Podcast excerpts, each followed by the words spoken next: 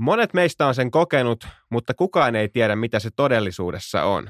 Onko rakkautta ilmassa vai onko se salaliitto? Meillä on tänään paikalla tätä pohtimassa Suomen tunnetuin parisuudepappi ja rakkauden ammattilainen.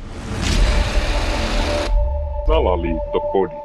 Elia Silja ja Eetu K. No niin, onkin rakkauden ammattilainen pöydän toisella puolella. Sehän on niinku ihan fakta ja toivottavasti on, että jokainen meistä on rakkautta kokenut sekä antavassa että vastaanottavassa osapuolessa, mutta mulla ainakin on itsellä semmoinen kutina, että mä en osaa sanoa, että mitä se on. Niin Kari Kanala, sä oot parisuhdepappi ja myöskin TV-ohjelmissa ollut rakkautta luomassa, ainakin toivottavasti ensitreffit alttarilla muun muassa. Niin osaatko kertoa, että mitä se rakkaus on?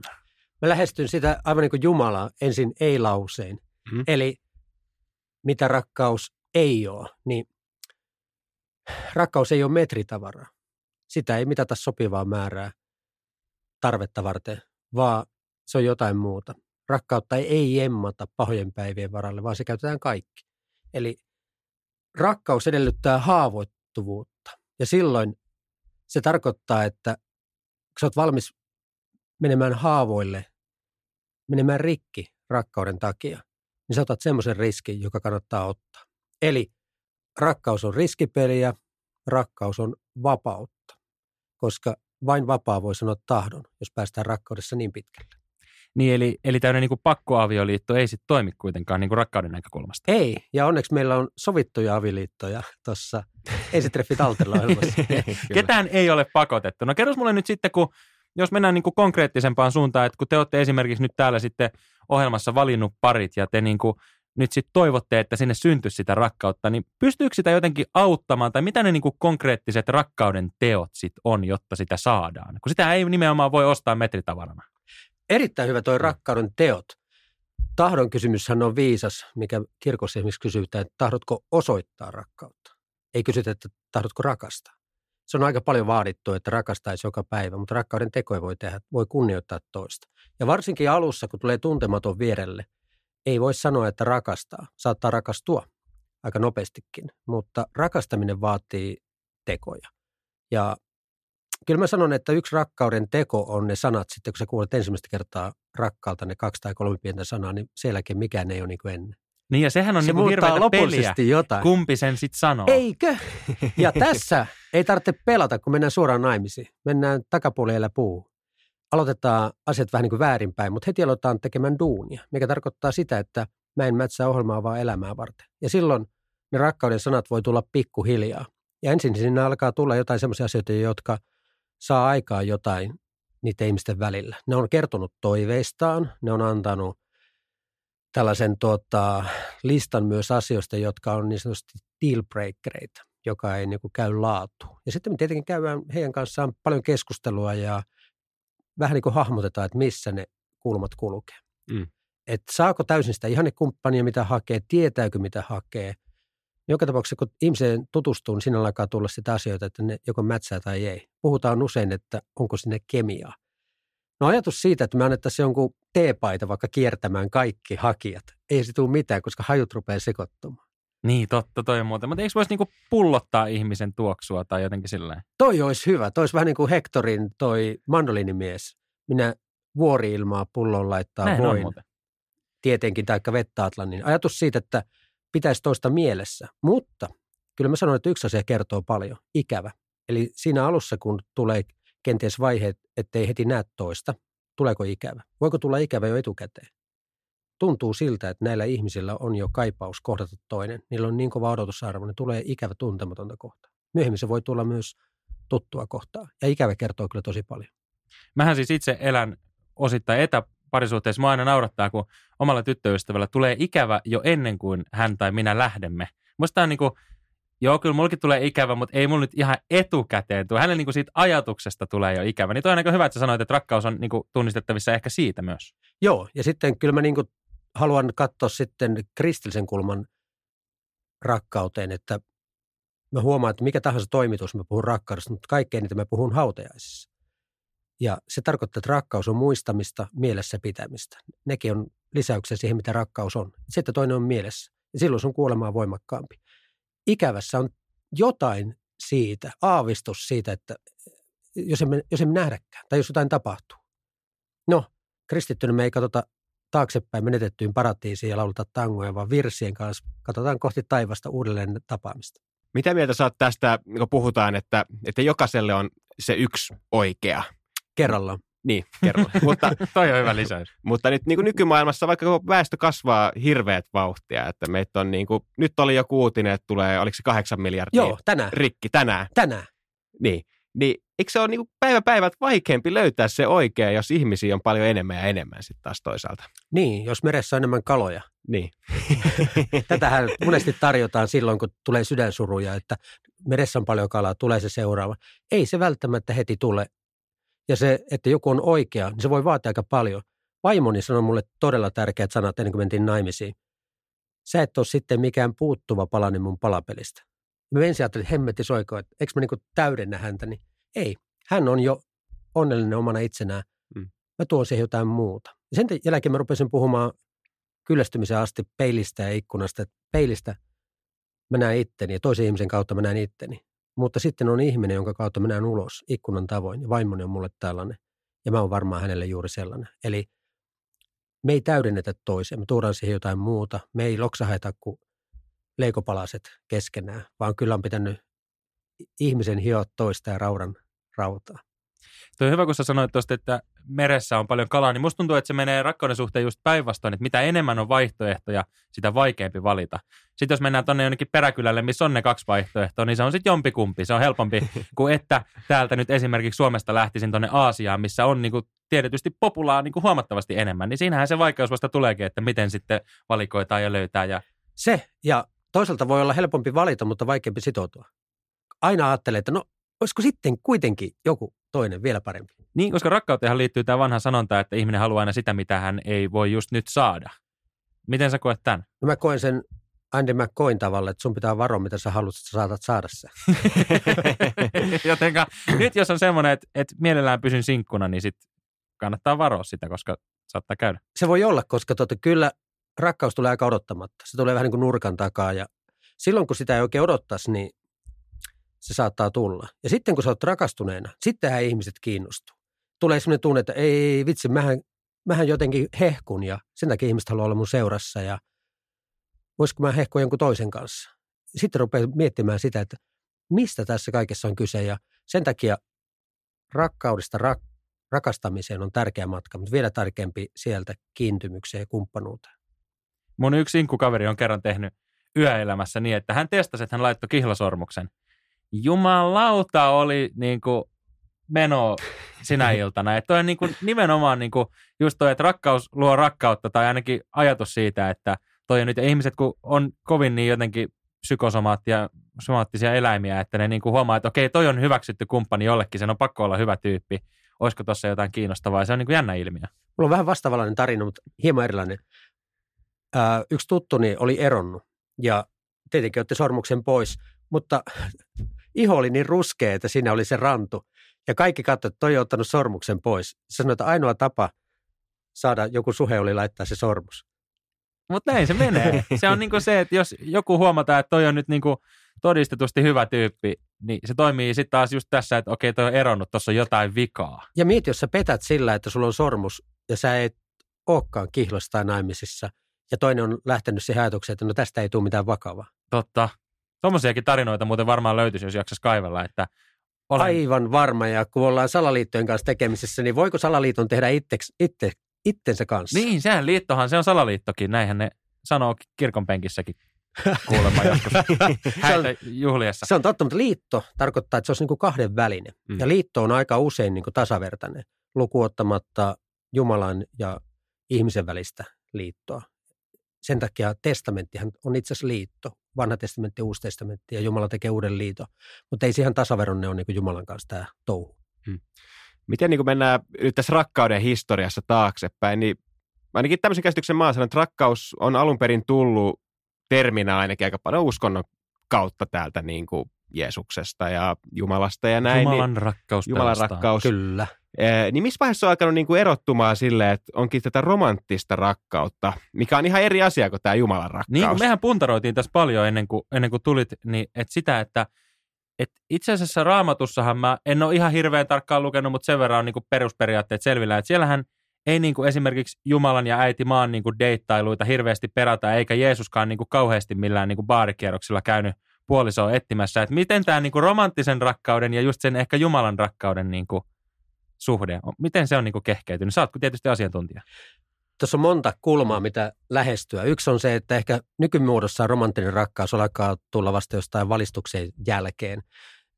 1700-luvulta löytyy sen tyyppistä kirjallisuutta, joka vie sinne päin. Mutta jos me katsotaan vaikkapa laulujen laulua, entistä korkeata veisua vanhasta testamentista, niin kyllä siinä on romanttista rakkautta pinnassa ja hyvin erottista latausta, jossa nainen ja mies kuvailee toisiaan hyvin erottisiin sanankäänteen. Ja kyllä siinä on nähtävissä semmoinen kaipaus toisen luo ja niistä kertomuksista vanhasta testamentista löytyy tämän tyyppistä.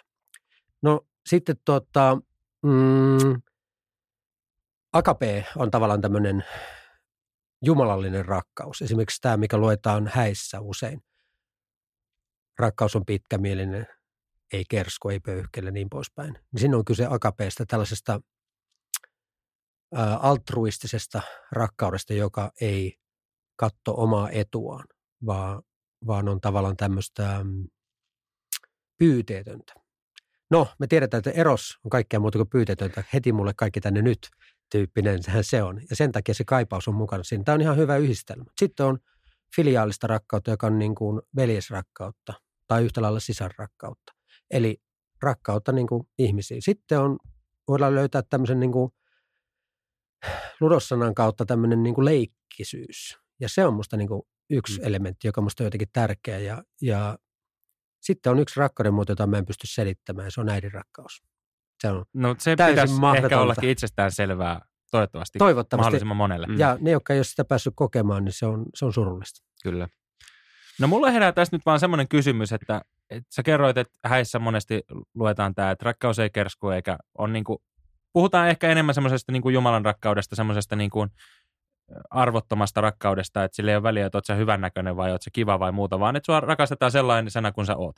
Niin Juuri näin. Olisiko tässä semmoista salaliittoa nyt havaittavissa, että me ihmiset ollaan niin tyhmiä, että me ei sitä kyllä osata tuolta yöelämästä tai Tindereistä tai mistä ruokakaupasta ikinä etsitäänkään sitä rakkautta, niin eihän me kyllä sitä etsitä, vai? Näin se voi olla, näin se voi olla ja kyllähän Tuomas Enbuske sanoi aika hyvin silloin eka enskarikauden aikana, että kumpi mahtaa olla parempi mahdollisuus mätsiin. Silloin neljän, nykyään kolmen asiantuntija etsivä, etsimä mätsi vai oma muutaman promille humalassa tehty paritiskelle. Niin. Mutta Mähän olin tavannut pappisvaimoni siellä, missä papit tapaa toisensa, eli paritiskellä. No totta kai, siellä Mistä tahansa se voi löytyä. Kyllä. Anteeksi, pieni keskeytys tähän väliin. Elias ja Eetu täällä.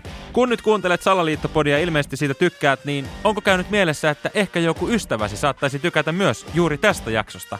Jaa se hänelle WhatsAppissa tai vaikka Instagram-diressä. Me olemme kiitollisia. Kiitos. Sitten niin kuin, nyt kun on tämä salaliittopodi, niin voidaan mennä tähän niin salaliittoskeneen nyt vähän paremmin sisälle. Ja mulla tuli mieleen niin tämmöinen rakkaus on tunteena tosi, se vie muut ajatukset, sumentaa fiksutkin ihmiset mm-hmm. ja näin. Niin voisiko rakkautta käyttää jonkinlaisena aseena? Esimerkiksi toista kansakuntaa vastaan tai jotenkin tälleen. Niin sehän tekee varsinkin meistä miehistäkin niin kuin vähän pehmeitä ja tavallaan niin kuin pyöristää kulmia. Joo, tuossa on niin kuin, ensinnäkin rakkaus ei selitä ihan kaikkea, mm. koska me voidaan tehdä tämmöinen tuota, päättelyketju. Rakkaus on sokea, Steve Wonder on sokea. Steve Wonder on rakkaus. Niin, okei. Okay. Se ei, se ei, niin kuin, se ei ihan päättelyketju ei mene niinku niin täysin ympäri. ympäri joo, Eli me. rakkaudessa ei ole muista kehäpäättelyä. Mm, kyllä. Vaan rakkaus seuraa jotain muuta ainoa, missä rakkaus palautuu itseen, se on Jumalan rakkaus. Hmm. Ja se palautuu takaisin, jos me rakastaa lähimmäistä. No, se, että voiko rakkautta käyttää asena, niin aivan varmaan voi. Ja tota, voidaan vaan ajatella niin kuin menneitä kuninkaallisia, joissa on solmittu ystävyyssuhteita avioliittojen kautta. Eli on menty toisen hoviin ja sitä kautta tehty liitto valtioiden välille. Ja siinä mielessä se on ollut jonkun sortin ase. Mm. No sitten voi miettiä sitä, että 2000-luvulla meidän poliittista eliittiä heiluteltiin aika paljon rakkauden tai rakastumisen myötä, jos ajattelee tekstiviestejä tai Tuo muuten totta. jotain muita tällaisia kohtaamisia. Ja, Ja, tänä kesänäkin yritettiin Sanna Marinin tansseista vetää jos jonkinnäköisiäkin johtopäätöksiä, että onko Kyllä, tässä nyt jotain kyllä. sitten enemmänkin. ja aika hienosti hän sieltä tuota, luovi pintaan, kun aika usein naiset on tämmöisissä kohuissa menettänyt sitten tosi paljon uskottavuutta, mutta se ei mun mielestä tuossa kadonnut. Mm. Ja katoako se miestenkään kohdalla? Mä ajatellaanko me, että jos sulla on rakkaudessa ikään kuin huono arvostelukyky, niin sä oot huono arvostelukyky näyttäytyy sitten poliittisessa elämässä. Kuka sanoo, mitä on huono arvostelukyky ihmisten suhteen? On paljon semmoista, mikä ei näy. Ja kuka tahansa voi olla vaikka kuinka kiinnostava. Kyllä. Joo, hyviä pointteja. Sitten mä haluaisin mennä vielä niin kuin vähän astetta Nyt pidemmälle. päästään salaliittojen Et, et, et, kun on tämä siis Amor, joka ampuu näitä nuolia. Joo. Sehän on kanssa, niin kuin, eikö se liity uskontoon myöskin jollain Varmaan tavalla? johonkin uskon. Jo, jollain tavalla ainakin. Ain, ainakin se oli vaihtoehto raamatullisille kuville 1500-1600-luvulla. Kyllä. Eli Mut- kuvattiin sitten pulleita Niin. enkeleitä. Mutta joka tapauksessa niin hän ampuu näitä nuolia, rakkauden Mm. nuolia. Ole minulle Rafaelin enkeli. Niin. Hmm. niin mitäpä Vai jos helvetin ooppeli. kuitenkin Se jossain... oli eri versio. niin tieteessä sanotaan, että, että rakkaus on vaan tämmöinen kemiallinen reaktio. Joo. Niin mitä jos voitaisiin niin oikeasti valmistaa tämmöinen niin Cupidon nuoli, millä me voitaisiin ampua esimerkiksi jotain valtionjohtajaa, että se Tai se tuoksu, rakastuu ja se unohtaa vaikka sodan tai mitä tahansa tällaista. Että voisiko tämmöinen Mulla olla? olisi yksi kohde tuommoiselle nuolelle tällä hetkellä. Ei, kyllä. Mä ymmärrän hyvin tämän kohteen ja tuota, niitä kohteita loppujen lopuksi voisi olla aika No, montakin. niitä varmaan joo. Hyvä kysymys. Onko rakkaus kemiaa? Osittain joo, mutta ei se selitä kaikkea. Kyllä, kyllä rakkaus on myös valintaa jollain tavalla. No kun mä oon just tätä, tätä pyöritellyt päässäni, että, että kun puhuttiin aikaisemmin tästä, että onko vaan se yksi oikea, Joo. niin mä ajattelin vähän niin, kuin niin sitä tuossa ennen kuin aloitettiin, että, että se on ehkä niin, että sit kun se on niin kuin tarpeeksi lähelle oikein, niin sun täytyy vaan päättää, että tämä se nyt on ja mennään tällä niin kauan, kun se sitten ehkä todetaan, että no ei tämä nyt ollutkaan tai sitten ei tuu semmoista. Mm. Mutta se valinta näyttelee mun mielestä rakkaudessa kuitenkin aika isoa, että sä tavallaan valitset antautua myöskin sille. Kyllä. Koska jos et sä valitse niin, niin et sä sitten koskaan antaudu. Joo, ja tuo antautuminen hyvä, koska tahdon on antautumisen sana, mutta se tekee vapaaksi. Se, sitä mä niin ajattelen avioliitosta, että se sana vapauttaa meidät palvelemaan toista. Mutta se, että kyllä mä jotenkin niin kuin näen, että riittääkö toinen, niin ensisijaisesti rupeaa katsomaan niitä piirteitä, mitä toisessa on, ja ne yllättävän kyllä muuttuu, koska se menee jotenkin niin, että ensin mä rakastuin hänen täydellisyyteensä. Sitten rakastin häntä virheestä huolimatta. Lopuksi rakasti hänen virheitä. Se, Totta. se, mikä oli se roso, se mikä hiersi, se olikin se juttu. Mm. Sitä ei tavo- tajunnut, mutta se niin ärsyttävä piirre että toisessa on niin ihana. Mä oon kuullut näin siitä hetkestä, kun tapasin tämänhetkisen kumppanini, että jumalauta, sä olit tu ärsyttävä baarissa, mutta jotenkin jäi ainakin mieleen ja Eikö? sitä kautta sitten ehkä mahdollisesti jotain seurasi siitä, mutta se selvästi on niin kuin välillä myöskin näin päin, että että onkin niin ärsyttävää, että siinä on jotain koukuttavaa. Sepä, ja naiset on nopeampia havaitsemaan tämän. Mm. Niin. Mä en ole vielä havainnut, mutta kyllä mä uskon, että se tulee sen. Mussakin on kyllä tosi paljon ärsyttäviä puolia. Et Ehkä se on se syy, miksi munkin kumppani on sitten joskus rakastunut muuhun. Että. No, Miten sitten, kun kuitenkin niin kuin omassa Kyllä. elämässäni koen, kun katson maailmaa, niin puhutaan rakkaudesta, niin yksi rakkauden välineistä on kuitenkin niin kuin hyvän näköisyys, enemmän tai vähemmän niin kuin se ulkonäkökeskeisyys tai semmoinen, ei ehkä keskeisyys, mutta se on niin kuin kuitenkin, että jos se kemiallinen, ne tuoksut ja muut on niin kuin osa ja sitten osa on se niin kuin tavallaan luonne ja se käytös, niin miten sitten tämmöinen niin kuin hyvännäköisyys, tekin kuitenkin sitten mätsäätte ensitreffit alttarilla, niin miten tätä pystyy pelaamaan? Onko tässä niin kuin, onko se oikeasti niin kuin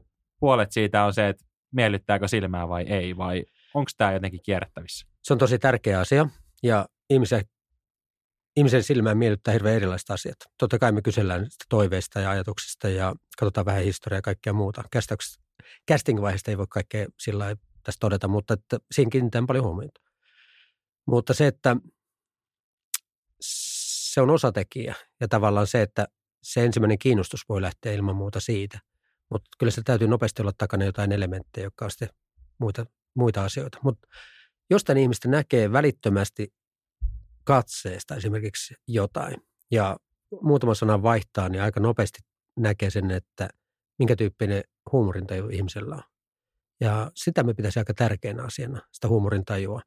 Ja kyllä mä sanoisin, että ihminen, joka hymyilee, niin kyllähän se kutsuu luokseen. Ja kehonkieli varmaan muutenkin, niin kuin, että ootko kädet puuskassa vai jos nyt miettii sitä baaritiskiä siinä, Joo. niin se, että miten siinä nököttää, niin voi myöskin vaikuttaa siihen, että kuinka hyvältä näyttää tai kuinka Joo, luokse päästävältä näyttää. ellei halua näytellä vaikeasti tavoiteltavaa. Niin kuin sitten taas tullaan siihen, että sit se on niin kuin melkein, ei pidä kuitenkaan olla niin kuin liian avoimena. Mutta se, että kun ne tuntemattomat kohtaa, niin kyllä siinä kun se hymy tulee, niin siinä tulee jotenkin sellainen tunne, että hyvä.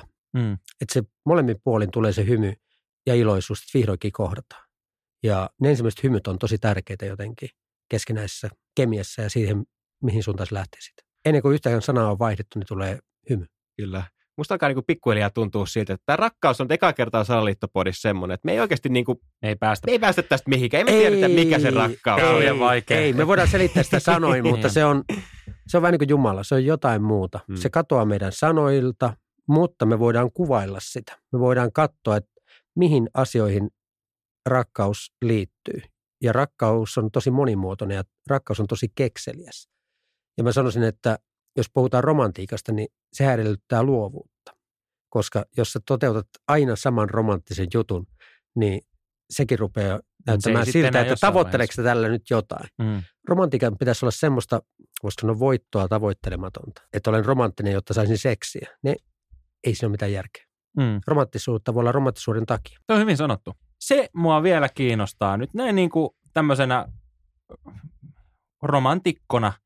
Että jos nyt meidän kuuntelija tuolla kuuntelee ja olisi ehkä rakkautta vailla, niin mitkä on sun vinkit nyt esimerkiksi sitten seuraavaan viikonloppuun tai milloin ikinä sitä nyt sitten aktiivisesti lähteekään metsästämään, niin mitkä on sellaiset vinkit rakkauden metsästykseen? Onko semmoisia olemassa edes? Joka etsit rakkautta, sä et ole yksi. Mä tiedän sen siitä, että mä kävin tuossa alkusyksystä Tikkurilassa sinkkuillassa seurakunnan järkkäämässä. Se oli 85 ihmistä. Me järkättiin pikadeittitapahtuma Paavalissa. Se meni heti täyteen 60 ihmistä ja ei toista sataa ulkopuolelle. Mekin järjestetään keväällä lisää. Tarkoittaa sitä, että on paljon ihmisiä, jotka etsii rakkautta. Ja ne etsii sitä hyvin erilaisista kulmista. Joku löytää sen Tinderistä, joku voi löytää sen baaritiskiltä, joku voi löytää sen tilaisuuksista, mitä järjestetään, jossa kokee, että ne taustat on niin turvallisesti tietää, että toinen on lähtenyt tosissaan. Sitten laita kaikki peliin, älä pelkää haavoittumista, vaikka se on inhottavaa, jos sä lähdet pelaamaan, se joudut pelata loppuun asti. Rakkaudessa on kyse leikistä, ei pelistä. Eli voittajia ei sitten kuitenkaan tässä nyt sitten pistetaulukossa lasketa, kun leikistä on kyse eikä pelistä. Perhana. Näin se on. Salaliittoon vielä voi todeta niin sen, että mitä se rakkaus on, niin kyllähän Platon oli myös oikeassa. Hän sanoi, että se on vakava mielenhäiriö. No niin, mitäs me mielihäiriöiset tässä sitten pöydän ympärillä? Ei muuta kuin Joo. Silloin menee pasmat sekaisin ja se Kyllä. on hyvä niin. Ja sen takia, joka käyttää rakkautta hyväkseen, niin buu sille. Mutta joka käyttää rakkautta tehdäkseen hyvää, niin aplodit. Ei muuta kuin hyvän tekoon. Kyllä.